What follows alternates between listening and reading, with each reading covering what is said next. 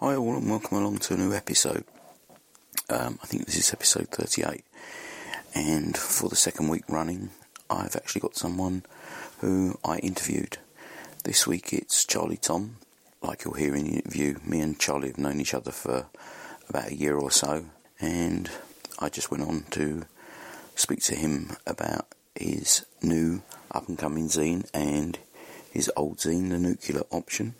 So, without further ado, here's the interview.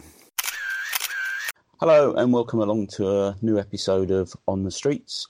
Um, I've got uh, another UK photographer to in, uh, interview this week, and it is Charlie Tom.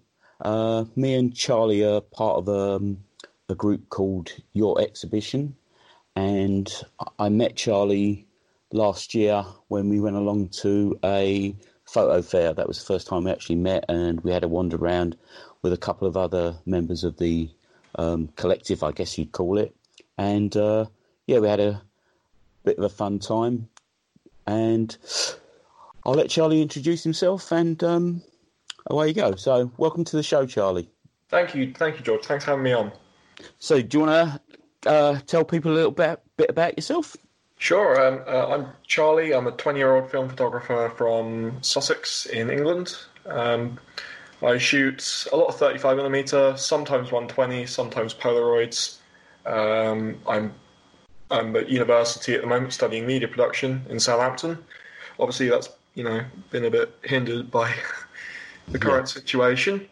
So um, yeah, I've, been, I've had some time working on a new zine. I made a few zines during my film photographic kind of journey, which started back in 2017 ish. So, yeah, I'm always keen to learn new um, new things. so, I mean, like, like I say, we we first met back in I, I think it was about a year ago, April, when we. Well, I mean, we knew each other through Instagram and through um, your uh, exhibition, but we actually physically met uh, in real life uh, about a year ago when we all ended up going to the photography fair, where you ended up. Uh, did you swap out a camera or you bought, bought a new indeed, camera? Yeah, um, I did the worst camera swap probably in my life. I swapped out. Not going to believe this. Uh, it was a Nikon FM2N with a 50mm pancake. Um, I had that, and I swapped it out for a Contax 2A um, mm. with a Jupiter 8. It wasn't didn't even have a Zeiss glass on it. Um, I can't remember how much I paid for the swap. Oh, it's like fifty quid or something. All right. Yeah. Are you still using that? Oh no, I swapped the Contax out for the Leica I have now. So, oh, so every cloud has its silver lining. I got so. A, so what Leica have you got now? I have a 3f black dial with a um, 50mm Elmar. Oh, very nice. Mm, a working man's camera, as Mike Gutterman would say. yeah. Um, thing. So, and also, I mean, you uh, around this time last year as well, you just come back from Chernobyl, and you. That's right. You, yeah. You'd um you'd put your zine out as well. So, uh, do you want to? Because um, I'm interested in zines. Obviously, I, I got a copy of your zine shortly. I think shortly after it came out, and. Uh, I noticed that you posted the other day that it's still selling. You're still getting uh, requests for it as well. So, do you want to give us a bit of background on Chernobyl in the first place, and also about the zine? Because obviously, you say you're a 20 year old, so you know you weren't around when Chernobyl happened. So, was it uh, Chernobyl something that interested you, and that's why you went out there, or was it just uh, you know you you fancied travelling out to Ukraine and you know just explain that that side of it for us?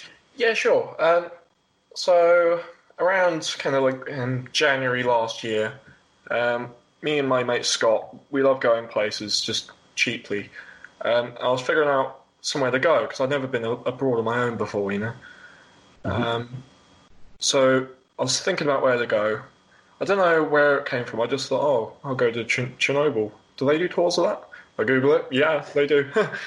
um, yeah, it's always interested in me what happened there. Obviously, it's um, it's such a, a, rich topic. You know, it's not something that humans really kind of even understand to this day about the effects of nuclear radiation on people and everything.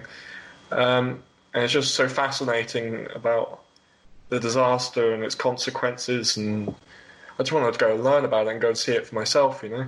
Okay. So, um, booked flights, booked a, a hostel, got our passports, went.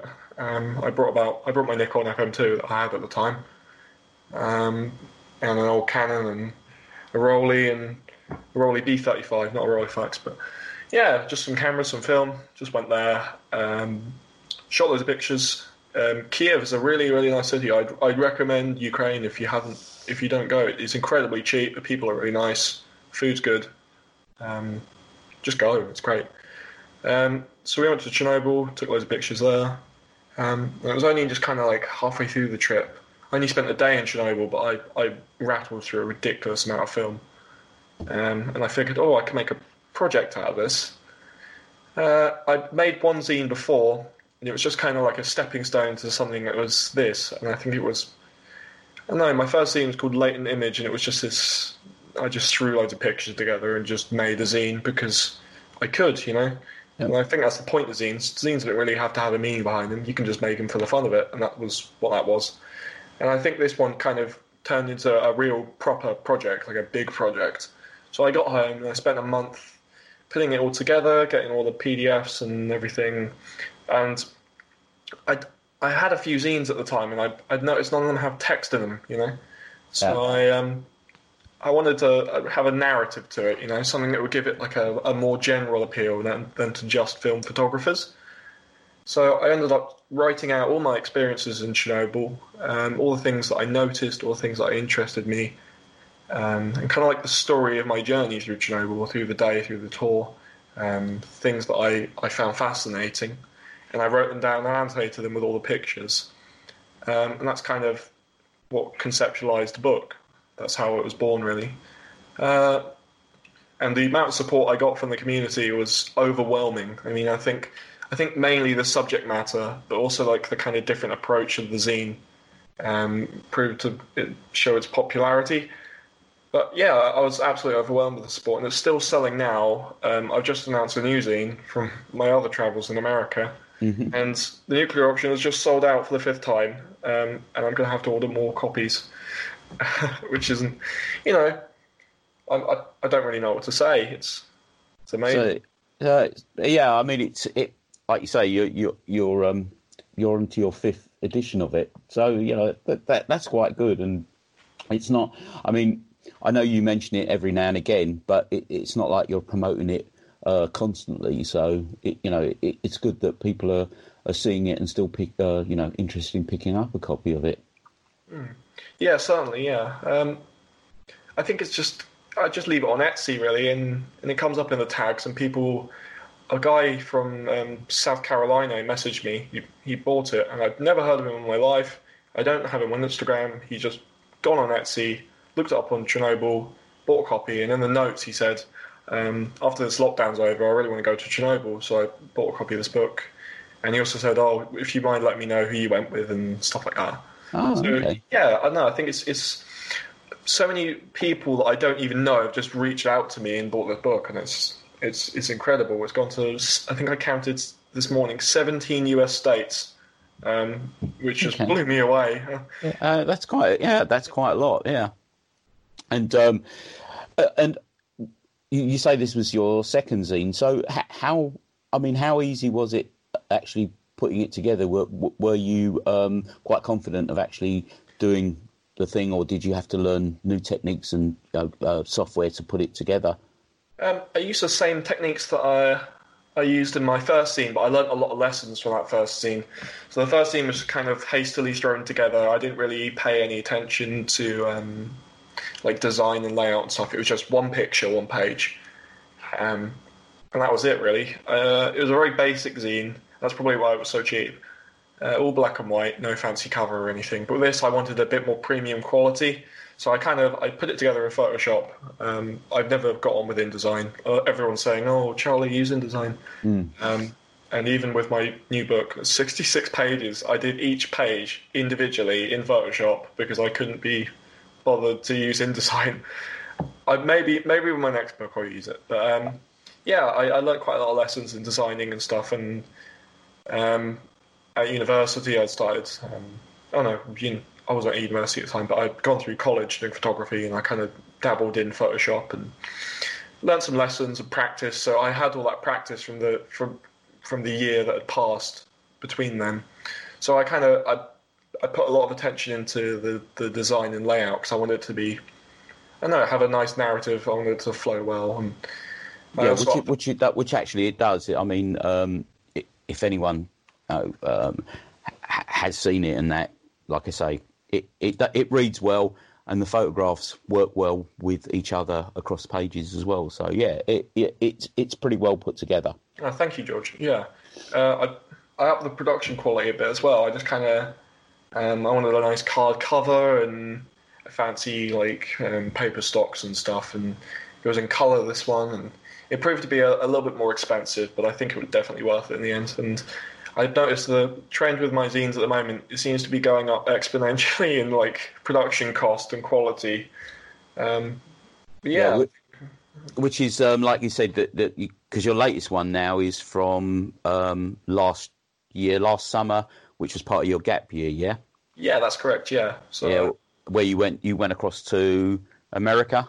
That was that's right. Yeah. So um, after that one, uh, Chernobyl was in March 2019 um, as part of my gap year, and I started working again, doing loads of shifts, um, a retail job that I had, and um, saved loads of money, and I wanted to go to the USA. That was kind of my main my main goal for my gap year. Chernobyl just kind of came up, um, so I booked everything for America, and I travelled the United States and Canada for three weeks, um, completely alone with a bag full of cameras, snacks, clothes, and just other teenage bits. Um, yeah, I was amazed how I got around. I found it quite easy. Um, but yeah, it's just kind of I brought my Leica and documented my travels in the states, things that I noticed, similar to Chernobyl. Really, I just kind of I I don't really capture specific things. It's just things that interest me. I photograph, you know. So there's quite an eclectic mix in that book as um, portraits and landscapes and street, and I think they all kind of blend well together. Yeah, um, yeah. Each, each, city, I kind of I had it, it had its own flavour. So New York, I shot a lot of black and white, like Tri-X and T-Max and stuff like that. Uh, LA, I shot a lot of colour because it's nice and well, it's California, isn't it? So yes. um, yeah, I just I don't know. Um, I mean, I was making the the book Coast to Coast is what I ended up naming it. I, I, spent ages trying to name it. It started off as a project called Go West, but then I realised that's an 80s pop band. So, um, yeah, so um, I, I, ended up using chapters. I shot a lot of Polaroids, and when I got back, I looked at the Polaroids. I think, hey, uh, I have enough images from each city. I can put it into its own kind of story. So I have chapters in this book, um, and each chapter has its own flavour. So it has its own kind of style of images, its own um, subject matter, its own colour palette. And I think that works really well in kind of making it a bit interesting. Otherwise, you just keep reading and reading and you get a bit boring. But I like to freshen things up a bit, so I think it worked quite well. Yeah, I mean, I've seen a um, a couple of pages from your proof copy that you just recently had back from the printers, and um, I think one of the double page spreads was, I think it's it must be uh, across on the west coast because it looks so sunny. But it's the I think there's a a woman sunbathing on the beach with the a yellow umbrella, and then the opposite page is um, a bicycle leaning up against a sign, which is an actual yellow sign as well. Yeah, yeah, is that right. correct? Yeah. That was um, that was in Santa Monica, um, Santa Monica Pier. That's not actually a woman. That's a homeless person. Um, oh right. Sheltering from the sun. I didn't I didn't really um, notice it until the picture. I kind of remembered. Oh yeah, I zoom in. It's yeah. I don't know. There was so much. There was a lot more homelessness in the United States than there is here. I don't know if that's just because I was in the really dense cities, but it was quite sad to see the amount of homelessness that was that's kind of just right in front of your eyes. And it's everywhere, mm. even on like bits that are glamorized in all the movies and stuff. And you go there, and it's it's a lot different when you when you actually go there for yourself. And I think that's kind of similar to Chernobyl in a sense, but obviously not on such a big scale. But um, yeah, I think that spread is kind of one of the best in the book. It has a nice, strong, consistent color palette, and the arrow on the sign points down towards the the guy in the under the umbrella, and I think it's a bit of a, a commentary on homelessness in America as well. Right, right, okay, yeah. Like I say, I only saw it on your Instagram stories. I think either yesterday or today when you sure, yeah. you posted a copy of the proof. So um, mm. I think so. send you a, a, a, PDF if you want to have a flick through. Oh uh, yeah, that'd be great. Yeah, um, uh, I mean, I wouldn't mind. Uh, obviously, once um, you get the book up, I know you've got it on pre-order at the moment, so I will. Yeah. I will be ordering a copy. Oh, thanks. Sir. Um, yeah, because like I say, it's good to support you know everyone within the community, and um, you know, like I say, I liked your Chernobyl one, so I'm expecting to, this to be just as good, if not better. So that's putting pressure on me now. yeah. so um, obviously, in the middle of this lockdown, um, you can't get out and shoot. So, are you actually shooting indoors, or, or I mean? Because a lot of people are saying, "Oh, yeah, you know, do projects indoors and stuff." And for me personally, um, yeah, I'm a bit like you. I, I like to shoot street stuff and be out, architecture and stuff like that. And to actually shoot stuff indoors, to me, I just I can't get the enthusiasm. Um, how how are you finding it? Well, yeah, uh, I'm not surprised you like going out. It's on the streets podcast, isn't it? yeah. Yeah. At, home podcast, in the house podcast. How, uh, yeah, yeah. I'm not. I'm not sure that would work so well. yeah, maybe not. Um, were you taking street photos of a cat? um, yeah, I don't know. I, I like being outdoors when I take pictures. I don't really. I'm not really one of the people who says, "Oh, carry a camera wherever you go, shoot this, shoot that. I miss loads of opportunities, and it, it's a it's a right bummer. But I like having being able to like disconnect from having a social life and taking pictures. I love taking pictures. I spend a lot of time taking pictures, but sometimes I just want to switch off and just have a social life. Um, so I'll kind of have designated times where I'll just go out and shoot. I'll just get a camera and go. Or I'll say to a friend like, "Oh, hey, do you want to go here and take some pictures or something?" Or yeah, but um, at home, I've um, I found a couple of things to do. I've been doing quite a lot of self portraits, but most of it has just been doing a lot of uni work. Um, I put this whole zine together, book zine. I put it all together during my time in lockdown, so I think it's it's been really good for productivity. I don't think I would have even gotten around to making it until the summer if this hadn't happened.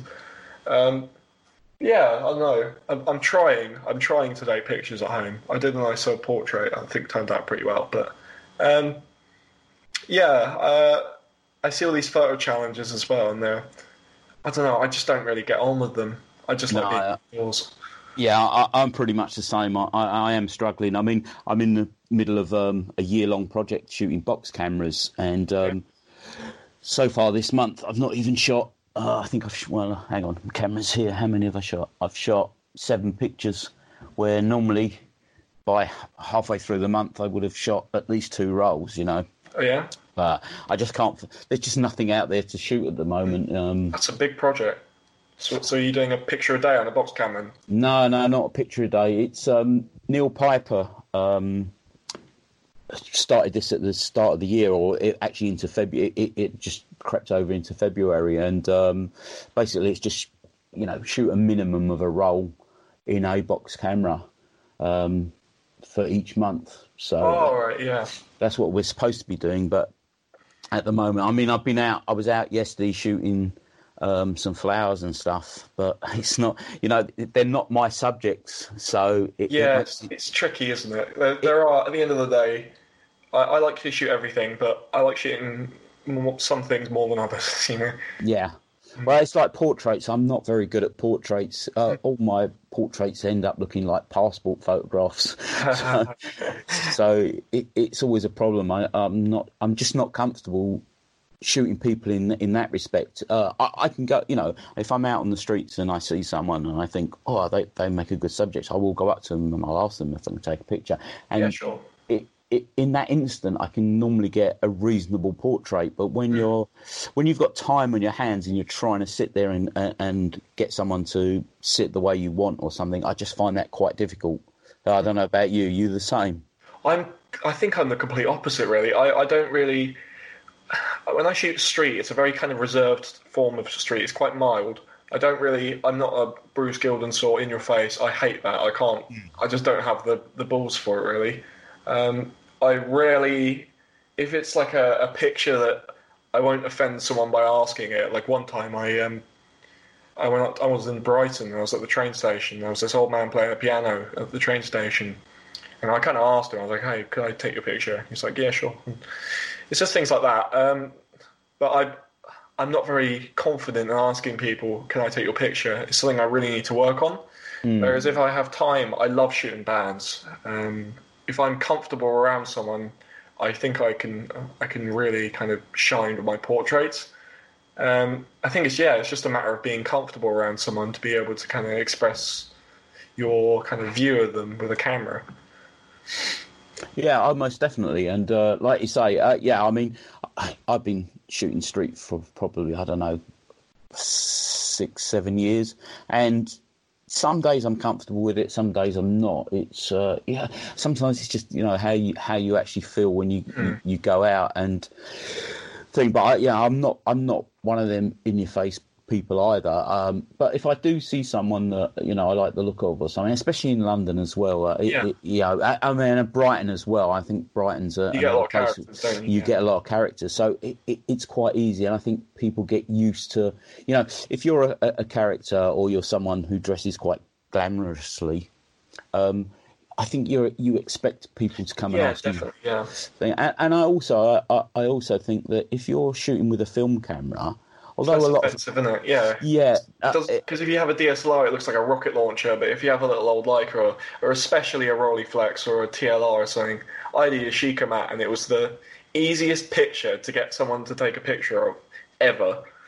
yeah, because they they see the camera and straight away they're intrigued by that, Yeah. and that that they they're then quite happy to strike up a conversation with Definitely. you, you know. And it's normally, oh, is that film? You know, oh, can, can you still get film? And you know, Yeah. it, it, it. Well, I, I don't know whether that's so much now because it seems in the last two years or so that um, film films has made such a big come, comeback that virtually every other person you see on the street now is actually shooting with film cameras. I mean, before this lockdown, uh, I, I'm normally in London maybe two weekends out of every every month, and um, uh, there's uh, a group that's run by London uh, Camera Project, which he normally has a meet once a month yeah. and uh, you know we're all film shooters uh, that but you do see so many people out there with film cameras nowadays I think that's yeah, that's kind of a testament of film, and I think it's similar with vinyl as well. Just like other analog mediums, it's starting to get a big comeback in, um, especially like uh, adolescents like my age. And I don't know why that is really. I think it's because we didn't grow up with it. Um, and there's kind of like a resurgence of it, and there's that interest of, oh, this is so old, how come it still works? yeah yeah yeah See, more of a curiosity to see how people did things before our time. Because I was born in 1999. Well, cassettes were on the way out when I was born. It's- okay yeah yeah well with me because i'm i'm an old man so i'm like you know I, i've i've seen it been through it all sort of thing. This is sort of second time round for me kind of thing with it. But i noticed that with you being at uni now that you're actually or you did have to go and get a digital camera. Is that is that Oh, right? Yeah, I, I had a digital camera before. It's a little Nikon, but um, I traded it out for a 5D2. Uh, I just got my first L lens, so I'm getting a more serious digital kit now. I've got a nice flash and stuff like that. It's just it's not an amazing digital kit. It's a it's quite old, but you know it's better than I than I had. Are you, Uh, enjoy, are you enjoying shooting digital though? I think it's very different. The film. I use it mostly for jobs, or say if I need results quickly. It's like kind of like what a Polaroid camera would be used for in studios. Um, Oh, okay. yeah, I don't know. I I use it more as like a proof, or sometimes I will go out and shoot digital just because it's of the quality that you get from it. Um, yeah, I'm trying to. I think I will be shooting a lot more digital in the future, um, just because it lets me take way more pictures, and I'm getting more snap happy by the day. Oh, you say that though. that- I mean, the, the day we were out um, in Regent's Park, you seemed quite snap happy um, shooting click, pigeons. click, click, click. Yeah, shoot, chasing after pigeons and shooting Oh them. yeah, yeah. I remember that. Hey Yeah. Mike, can I take your picture for the seventh time? Yeah, yeah. Uh, ah, it was a good day out there. I mean, it's a shame because I, I think um, Michael was looking to uh, organise another meet-up to actually go along to the um, photographic fair again this year. Yeah. And of course, now all this has happened, so it's made. Um, yeah. it- Well, it- I think Sorry, go- go well, on. Sorry. No, I think I think we will sort something out. I was supposed to go to the photography show at the NEC in Birmingham, but that got cancelled. oh yeah, I, w- I was supposed to be going to that as well. Oh really? Oh, I never knew. Well, Oh yeah, no, because um, because there was a, a big analog presence going to be there. yeah, that was Yeah. Central Wonderland. some of the groups that I'm in, um, they were saying, "Oh, they're go- they're going to meet up." So there was quite a lot of people actually going to meet up on the Saturday. Um, so it was like, well, yeah, we'll we'll go along and you know, be sort of support the cause as it as it were. Oh, yeah. Uh, hopefully, we'll we'll find something to reschedule it for. Don't worry. Um, I don't know. It's, last year was very um, impromptu. We just kind of threw it together, but um, Yeah, yeah, oh, it was. I mean, because what was it? Um, Mike came up from Cardiff and Adam come down from Leeds, didn't he? I think so. Yeah. yeah, just for the day kind of thing. So, yeah, uh, uh, it's nice to meet up with people though, and um, you know, get out and shoot with them. Hmm. Uh, that that that's the one thing I like about the organised photo walks. I mean, do you do they have anything like that going on down uh, in Southampton or? They have your- quite a lot actually. Yeah. Um, in my area, I'm I'm good friends with a photographer called Matt Maber. He's um, a Portsmouth-based photographer, and he goes on loads of these. Um, you know the what's it? Unusual Eye, um, Anil Mistry. Oh, Anil's, yeah. Yeah, yeah, his his photo walks, and every single time I was supposed to go on one, um, I wouldn't go. Uh, I didn't want to not go, but it would be things like the day would come and I would be absolutely exhausted, and it would be like eight o'clock, and I just kind of fall back asleep, and I just say to Matt like, "Sorry, it was cloudy." Um, no, I do need to get around to going to one. I've heard they're amazing. Um, he does a lot of ones in Brighton and Worthing, and um, yeah, I, I need to go to one. They're, Yeah, I've heard 'cause it's fantastic.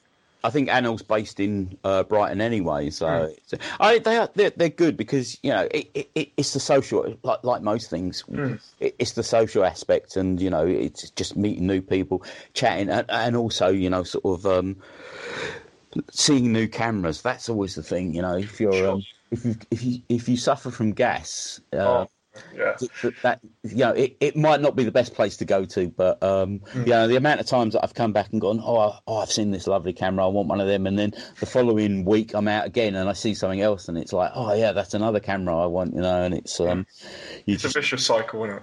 it is a vicious cycle yeah and and to be honest saying that though back in the back in the day um you know without sort of harping on about it i was quite happy i mean uh, I've just done a piece for Emulsive. Do you, do you know Emulsive? Oh, yeah, Emulsive, yeah. Mm. Yeah, I've just done a piece for him. I've done. He he said it'd be about six weeks before it goes up.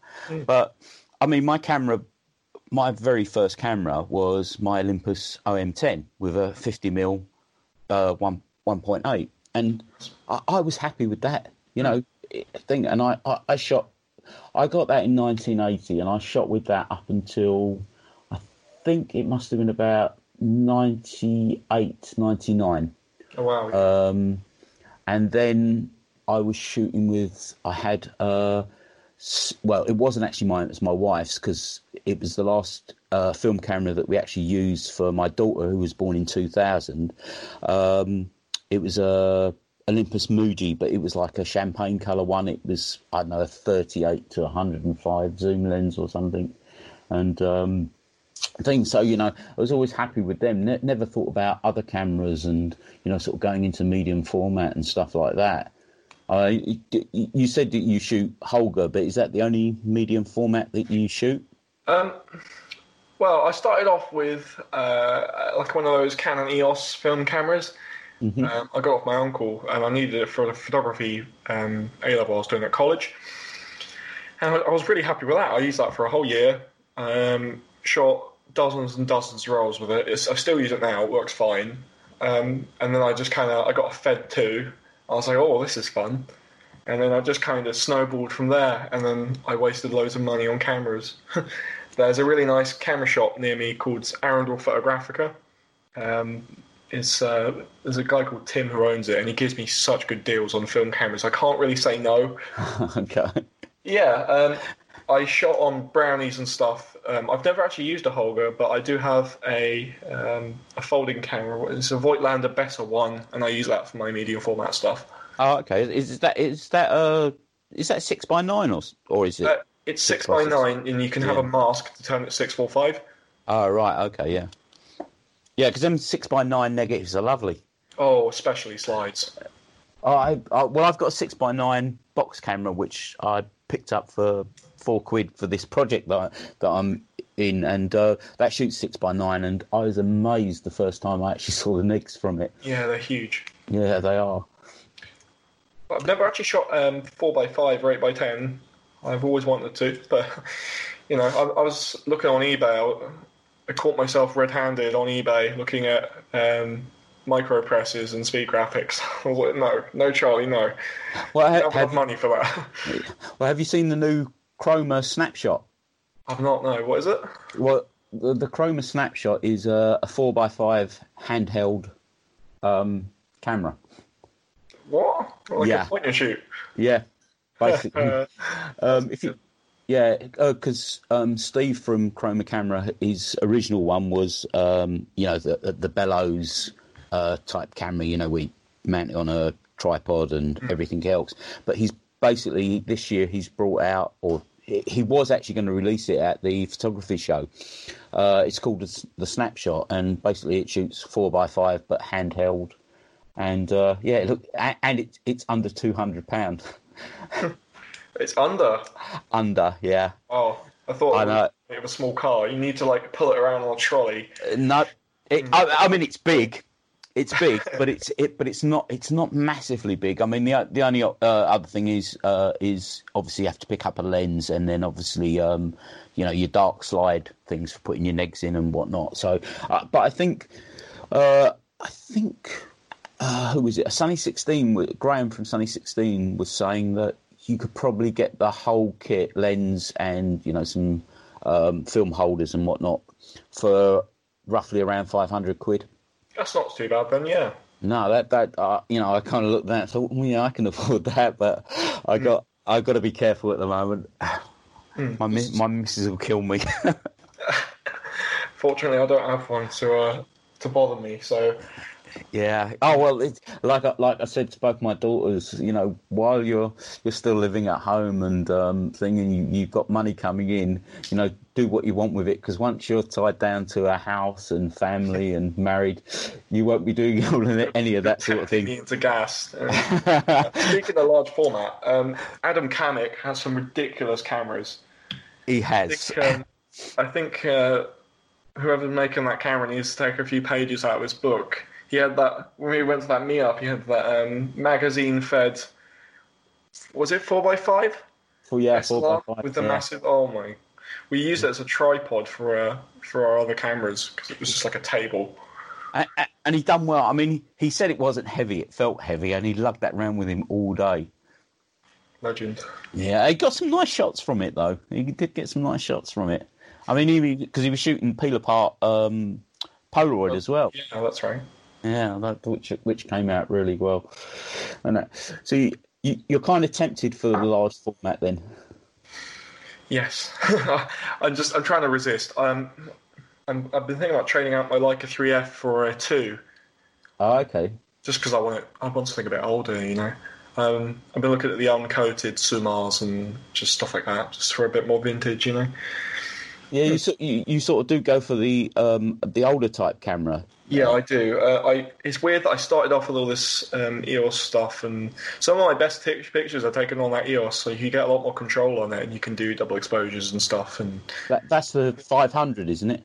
yeah, 500N, yeah, that's right. Yeah, that, that's I the one mount I. my, um, I mount my 24 to 105 on it, and it's just you get it back, and you're like, "Are you sure that's not digital?" Yeah, that uh, actually because I was starting to struggle using my OM10. I was finding out that I was having problems focusing because like I say, being an old man, your eyes start to go. And um, I, I picked up one of them uh, EOS 500Ns, and I've got a 28 to 90 lens on it. And like I say, yeah, you look at some of the images you get back, and you think, well, did I shoot that digital or not? yeah. So, what's next for you then? What are you, what or what have you got planned once this lockdown quarantine goes away? Well, um, after this is over, uh, I've got to finish my degree, um, well, at least the first year of it. And in the summer, if I got enough money saved up and um, you know I can make it work, then I'm planning on traveling like uh, Norway, Sweden, Finland, like a trip through Scandinavia if I can do it cheaply, because I know um, you can get flights cheap there and hostels relatively cheap, but then the things like food and transport and wow, yeah, it's expensive there. So yeah, yeah. we'll see. Oh, that's good. That's good. So, so what is your um, degree in? Uh, I'm doing a media production degree, so it's a BA with honours at um, Southampton Solent. Okay, okay. So, and is, that's what you're hoping to once you finish that, get into that um, type of uh, thing for you for an actual job. Yeah, I, I kind of I took the degree because I didn't know what I wanted to do specifically, you know. Um, and halfway through my first semester, I kind of I was having a photography lecture because it's kind of a, a, bit of a mix. So it's a bit photo, video, audio, producing, um, website design, stuff like that. So it's a bit of a jack of all trades um, degree. And I was I was having a photography lecture, and I look I looked at my lecturer as he was talking. I was kind of thinking to myself, I could do this. I, I love chatting nonsense about cameras. I could get paid to do that. Wow, that's a real job. Um, so after this degree's over, I plan on doing um, a PGCE in higher education. So for people who don't know, that's a um, it's a qualification that you teach in colleges, basically. Oh, okay. In the UK, colleges are different to universities. Um, yep. So hopefully, go and teaching photography at a college, and then potentially go to university from there. So, so that is your sort of um, you'd actually like to actually be, be teaching people uh, photography. Yeah, that's kind of my plan of action. I love talking about cameras. I love talking about photography. Um, and if I can teach people, then you know I might as well give back to the world if um, if it's something I love doing. Yeah, and I, I guess like most of us, if we could do our hobby as a living, um, it just makes life a lot easier and probably a lot stre- a lot less stressful. Yeah, of course. Um, I don't think I, I do have a friend who's who's my age. Uh, his name's Scott, the guy who we're traveling with. He's a professional photographer now, and he's 20, 21. Oh, okay, uh, yeah. He makes a living off it though. Like he's just quit his job. Um, obviously, with the lockdown now, he's had to go back to the job. But um, yeah, he's he's does he does weddings full time and, and properties and food and all sorts. And I don't know how he makes it work. He's he's got a good mind on him. But um, I don't think that's something I could do. I'd I, I don't think I could be self-employed aside from doing all these little zines and books and stuff. Um, yeah, I just do this because I love it. But I don't think I could make like a reasonable living off photography.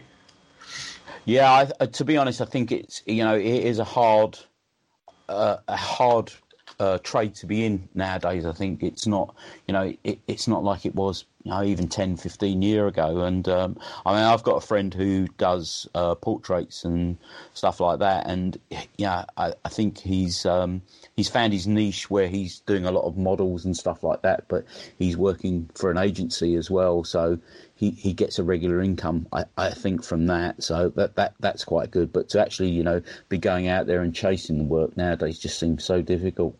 Definitely, yeah. Um, I am friends with my local lab owner. Um, his name's Duncan, and I come around and I help him with his computers and stuff, and he gives me free developing and film, and I know how to work all the processing machines and all the scanners and everything. So, in that sense, I do technically work at a lab, but oh, right. really. The only thing I, I work with is is developing my own film, so and helping him when his computers break. So do you? Uh, I mean, you say develop your own film. So you develop at home. Do you do color and black and white? I do black and white at home, and I'll go to the lab if I need color. Uh, slides I mail off. Oh right, okay, yeah, uh, yeah. Cause slides can can be a bit um, can be a bit hit and miss. That that they're a little bit more temperamental than even um, doing color negatives. Mm, definitely. Um, I do have at, at, university we have um, we have facilities for black and white and color processing and black and white and color darkrooms as well. So um, when I found there, I, I kind of like I did a double take to make sure it was even real. um, normally, it's reserved just for like photography students. Okay, yeah. Um, but I had a word with the guy in charge. I was like, "Can I develop some film here? Otherwise, I'll just do it in my sink." And he's like, "Sure, go go ahead." So I just I I think I I've kind of like befriended everyone doing the photography course, including the second and third years, and everyone just kind of knows me. I'll go into the reprographics room to do some scanning, and I'll just be like, "Hey," and everyone will be like, "You right, Charlie?" Oh. Um, yeah, I'm kind of like I'm like the the dad of all the photography students. Ah, that's okay then. I mean, One of the first years came in. He was like, "Charlie, I need some help with uh, with developing color film. Can you help me?" And he's got a Mamiya six four five. He got off his uncle. I was like, "I would kill for that camera." oh. Uh, uh, but it, uh, like you say, it's nice to be able to, you know, help out um, people. I like, like say, I mean, if I, you know, occasionally people will ask me about how to process something. You know, they they've shot a film that was at 400 and they've shot it at 600, and you know they're like, what do I do now? What how can I thing? And it's nice just being able to you know give back a little bit and Definitely, say, well, yeah. you know, this is, you know, this is how it how you can get around that problem. Mm. I think it's just kind of like there's something really satisfying about being able to pass on your knowledge and help people, and I think that's what really I get out of teaching. I I don't really teach many people. I've mentored a couple people in photography and teaching and film and stuff, but yeah, I know. I mean, even things like when I shoot the band that I shoot, um, they a lot. Uh, one of the guys, the the front man, he's he's keen on film himself, and um, we always going talking about film and oh, what you're shooting, and it's good to have someone who understands that, you know. Um, especially like as, as an artist supporting another artist, but but more in the sense that he he gets all the effort that goes into the film um, and developing it and scanning it and everything, and that's why I love doing it. You know, is because I Yeah. know that they really appreciate it. Yeah, of course, of course. I mean, so the bands that you shoot are they bands in your local area? Um, Yeah, sort of your just- hometown. Yeah, it's just my hometown really. Um, they've done a couple of gigs, but it's mostly just Worthing, Brighton, that sort of area, punk rock. So Oh, right. Harsh Flash, um, Long Shot Speeds. Yeah, I, I've made some really nice images, and some of my favourite images are with that band. I, I don't know, it's just I think film and music, especially like punk rock music, is just they're a really good match. Yeah, well, it, it, it kind of it's got that, um, it, and it's that kind of zine ethos as well. You know, Definitely, yeah. Punk film um, and zines all all kind of go together. You know, it, it's, Yeah. it's all that stuff that came out. You know, sort of uh, uh, mid to late seventies. So a lot of expired film. Um, I pushed T Max to 6400 and did that, and that looked great. Um, you can't really go wrong, really, to be honest. I, I didn't think you were a great lover of T Max though. I thought uh, you were more. I used to of- hate it, and then I, I got a couple of rolls of expired T Max 100, and I've shot some pictures on that. It was a misty day, and I went out and um, I don't know if you know the picture I posted of that horse with all the trees behind it. Oh yeah, yeah. Yeah, that was on T Max, and I kind of I got it back in the scanner. and I was like, oh my god, okay, I need to shoot more of this. Um, T Max P3200, I shoot a lot of. Um, I prefer it to the Ilford stuff, um, mostly because I found a source of it that was cheaper, but um, I don't really know if they're going anymore. Yeah, because um, I, I mean, I, I like T Max, but I think, well, I did like T Max when I first started shooting again, and but I think the reason that I liked it was because it was so sharp that it gave you that um, digital kind of digital look, and Yeah. I've never ever been a lover of uh, HP five, even g- going back to you know shooting it to begin with. It was just a, a film that I could never, I never actually got on with it. That that was the thing. I find that really interesting. I don't know. I mean, I edit my my film scans a lot. Like I'll um, I'll add a bit of contrast and do my whites and blacks and a bit of clarity and stuff. And a lot of people say, "Oh no, don't you dare do that. It's it's it's really bad. Um, it doesn't. It's not like true film shooting or whatever." And I think it, it's more of like I do it as a stepping stone to get it towards the the, the look that I want. You know, I'll use I'll choose a film stock for its kind of like characteristics. So, um, even if you edit something, you can kind of tell what film stock something was shot on. Yeah. Like Tri-X has that kind of like bright highlights, dark shadows, high contrast. Um, but I will edit stuff just to give it a bit more of like um, artistic um, persuasion. Yeah, I, I- mean, I, I, I edit. I think, but I, you know, I, I don't think t- there is that big problem, or you know, or perceived problem that people say, oh, if you're, you know, editing your films in digital, are they actually film anymore? And um, you know, it, it, it's like, but if you go into a dark room, you're going to be dodging and burning, and you know, doing stuff like that. So it, it's you. You're moving, although you're still using the negative. You're you, you're moving away from what that pure negative would look like. Yeah, exactly. Because a pure negative anyway would just be a really low contrast thing. Different Precisely. scanners scan things differently. So at the end of the day, everyone's going to get a different image, even if they leave it as it is. So I think in that sense, you might as well. Um, I, I don't edit the pictures to make them look like um, clarity 100, HDR to the max, like vomit inducing garbage.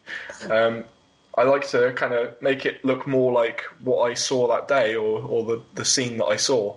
Yeah, Um, Yeah, I also course. do like contrast, so I'm a sucker for that. yeah. Well, I mean, I, I I've shot some of this low um, ISO film, the twenty two thirty eight, and Oh, you, yeah. You get really nice contrasts in that.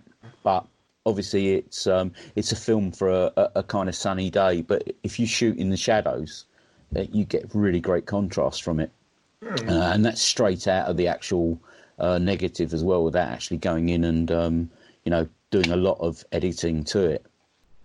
Yeah, I've got a couple of rolls of a really strange film in my fridge. Um, it's I, I picked it up off on eBay. Um, it was a bulk film. It's ten meters of this film called um, Svema KN4S, and it's kind of like a, a motion cine film. I looked it up. and I only found one result of it, like anywhere, and it was from a decade ago. Oh, okay. It is it's GOST 500. Um, really strange film. So I ordered it and I bulk rolled some. Um, it should have been 400. It expired in 1991. So I loaded a roll into my I don't know what whatever camera I was using. Um, I kept shooting and shooting it and developing it, and I managed to get it down to. I've noticed if I shoot it at ISO 12 and develop it as HP5, then it's fine. I get really good results Okay. anything else, it's it's quite picky.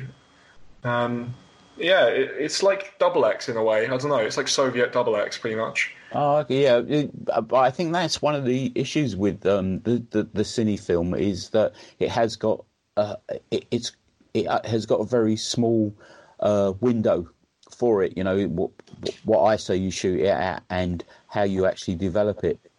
If you go uh, either side, it'll go a bit weird. You know. Sure, I think it's kind of like slide film in that sense. Um, I still need to get around to developing slide film in C41. I've heard really good results from it. Um, the guy at the lab said that someone brought in a roll of the fresh E100 and cross processed it, and it apparently okay. looked pretty fine. I was like, why would you do that to E100? That's not. But then again, I guess it's kind of that artistic license idea. I'd be a hypocrite if I did. I didn't like it, but Yeah, I, I shot a roll of that last summer. Uh, I was on a photo walk that was sponsored by Kodak, and I think the E100 had only just come out, and I shot a roll of that, and uh, yeah, I, I liked it. Um, it. It's not a film I shoot every day, but it is a nice film.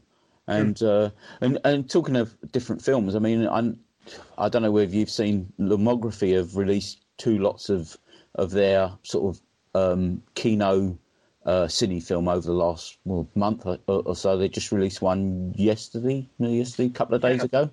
I've I- I've never really got on with lomography. I, I don't know why. I'm, I don't know. Uh, it's just like a. I think it's very different to the other kind of manufacturers like Fuji and Kodak and Ilford. They're a bit more indie. I think they're more tailored to the kind of um, people my age, that sort of market. The less kind of traditional photographers. Um, I'm a bit. I don't know. I'm I'm a bit pedantic. So when I More see them, traditionalist. Well, what can I say? I'm a true film shooter. I'm just kidding. I, I edit my film scans, so uh, I'm, I'm in exile. But, um, I, I don't know. It's just things like they call their color negative film Lomochrome, and it's it's not a chrome film. It's a negative no. film. So I'm like, why? Why would you call it that? But, um, I don't know. I just I, I just don't shoot their films. I'm I'm more of a Kodak guy, to be honest. I've shot their black and white, and to be honest, it's not uh, it's not a film I enjoy shooting. Um, I tend to, for, personally, for me, my my go-to black and white film um, is always Kentmere 400. Oh yeah, I, yeah, I just love the stuff. I, you mm. know, it, it, it, it's cheap, so that's one good thing. Yeah, but I just like the results that I actually get from it. Uh, but but I have to say, uh, Lomography's um, 800 uh, color negative film. Oh yeah, I've heard wonders about that. It worked pretty absolutely well. brilliant. Yeah. okay, I can't fold them on that, but no. no. I started off bulk rolling with Kentmere 400 actually. Um, I liked it, and then I got Fomapan, and I liked that even more because it was even cheaper. Mm. um, Foma Foma 100 is fantastic. You can I pushed up to 800 um, successfully, but it's so cheap. You can get um, you can get uh, what is it? 17 meters is like 20 quid, 25 quid. Oh yeah, that is cheap. Yeah. Yeah, I, have been recently shooting Fomapan for the boxes, um, and that's the first time I've used it. Cause, and also, it, it, um, it when you develop it, it if you uh, do that pre-wash, you get this like you know neon green uh, water coming out. That, that, that's a bit of a shock the first time you actually uh, develop it as well. Mm. I've also found something really interesting when I shot um, when I shot that Fomapan it, in bulk. It doesn't have any like markings or anything and I think that's why a lot of um, like rebadge films use it. Is because they could put their own edge markings on it, like um, oh, oh right, okay. Um, Kosmo Foto. I think that's just um, it's yeah, just rebranded. Um, yeah, Co- Kosmo is is um, is Fomapan, you know, mm. uh, but he open he openly admits that you know it's yeah. not a thing. He's uh. Yeah, yeah. He, he, that's the one thing with Lomography. They do tend to be a bit coy about um, where their film actually comes from mm. which is uh, the thing. I mean, a lot of it. A lot of people say it's. Uh, is it? Uh, oh, I'm not sure. Well, no, I don't think it's even for. Is it? Uh, uh, ORWO? ORWO? ORWO? ORWO. Like. ORWO. Yeah, a lot of people say that their black and white is ORWO um, film, but yeah, they they never actually. You know, that's the one thing with them. They, they're they're not they're not very forthcoming with letting you know exactly where their, their films come from. Yeah, is, is a bit strange, but there you go. You get companies like, uh, have you ever shot um, Filmwashi? No, no. Hmm. I, have seen I've seen people shooting it, but it, it, it does seem a very strange um, type of film. It's very specific, I'll tell you that. I shot a roll of uh, Washi A. It's um, it's like motion picture leader film, so it's it's the stuff that they put like title cards on and stuff. Oh, okay. And that makes it makes it extremely high contrast. ISO 12. The contrast I got back, oh my god! But I shot a really nice picture on that as well. Um, you just need to kind of know what. I kind of just guessed the situation. Um, I shot a beach scene with it with a wide angle, and it's just oh my yeah, it's so sharp. It just goes on forever. It's basically infinity latitude. really? Um, oh right. Yeah. Right. I, well, I think we've had a good chat, Charlie. Yeah, I think so too. And I don't want to take up too much of your Saturday afternoon stroke evening. Oh, so for you, George, it's worth everything. oh, thanks very much. thanks. Um, do you want to give us your socials so people can um, find where you are? Absolutely, see, yeah, sure. See what you're taking, and also, um, you know, promote your um, your two zines. Well, thank you very much. Yeah, um, you can find me on Instagram. It's uh, Charlie Tom underscore. Um, it's Tom T H O M. It's uh, yeah. I'm going off on a tangent here, but yeah. I'm on Facebook on Charlie Tom Photo. Uh, you can find my Etsy by just looking up Charlie Tom or Coast to Coast or the Nuclear Option. You can find all my books there. Um, and that's about it. Thank you very much, George. Thanks a lot. Thanks for coming on, Charlie. Uh, it, you know, it's been nice talking to you again. Uh, I mean, I know we kind of chat over, well, you know, sort of send the odd message here and there over Instagram, but we haven't talking in spoken in over a year, so you know it's it's nice. too long, hasn't it? Yeah, it has, and like I say, probably something would have been arranged by now, but because of the situation we're in, we can't do it. So this is the next best thing. Of course, yeah. We'll, we'll sort something out eventually. Yeah, we will. We definitely, hopefully, September we'll be able to Yeah. before, before everyone uh, di- disappears back to university. Yeah, well, like when I'm at university, I can get up to London easier because I can get National Express. So, Oh yeah, of course. Yeah. Right. Thanks a lot, Charlie. cheers, Um, George. Uh, it's been great talking to you, and yeah, I hope people, I hope your books or your zines sell. You know, especially the new one. Um, I, look for. I look forward to seeing it uh, when it finally comes out. And uh, like I said, I'll pick up a copy. And yeah, great. Thanks for coming on, Charlie. All right, thank you, George. I hope you enjoyed that, folks. Um, as usual, I will leave all the links for Charlie's socials in the show notes. And if you're interested in picking up uh, either copy of his zine, the information for his Etsy store will be there. As usual, you can contact me at Flaneur with a camera or on the Streets podcast on Instagram. You can also contact me via email at on the streets podcast at gmail.com or if you'd like to leave a voice message you can do that via the anchor app or you could even send it in via email. If you enjoy this which i hope you do it'd be nice for you to go and subscribe. You can pick us up on apple and many other podcatchers um, and if you do go over to apple it would be nice if you could leave a review because it does help the podcast get a bit of recognition. So, yeah, thanks again for listening and bye for now.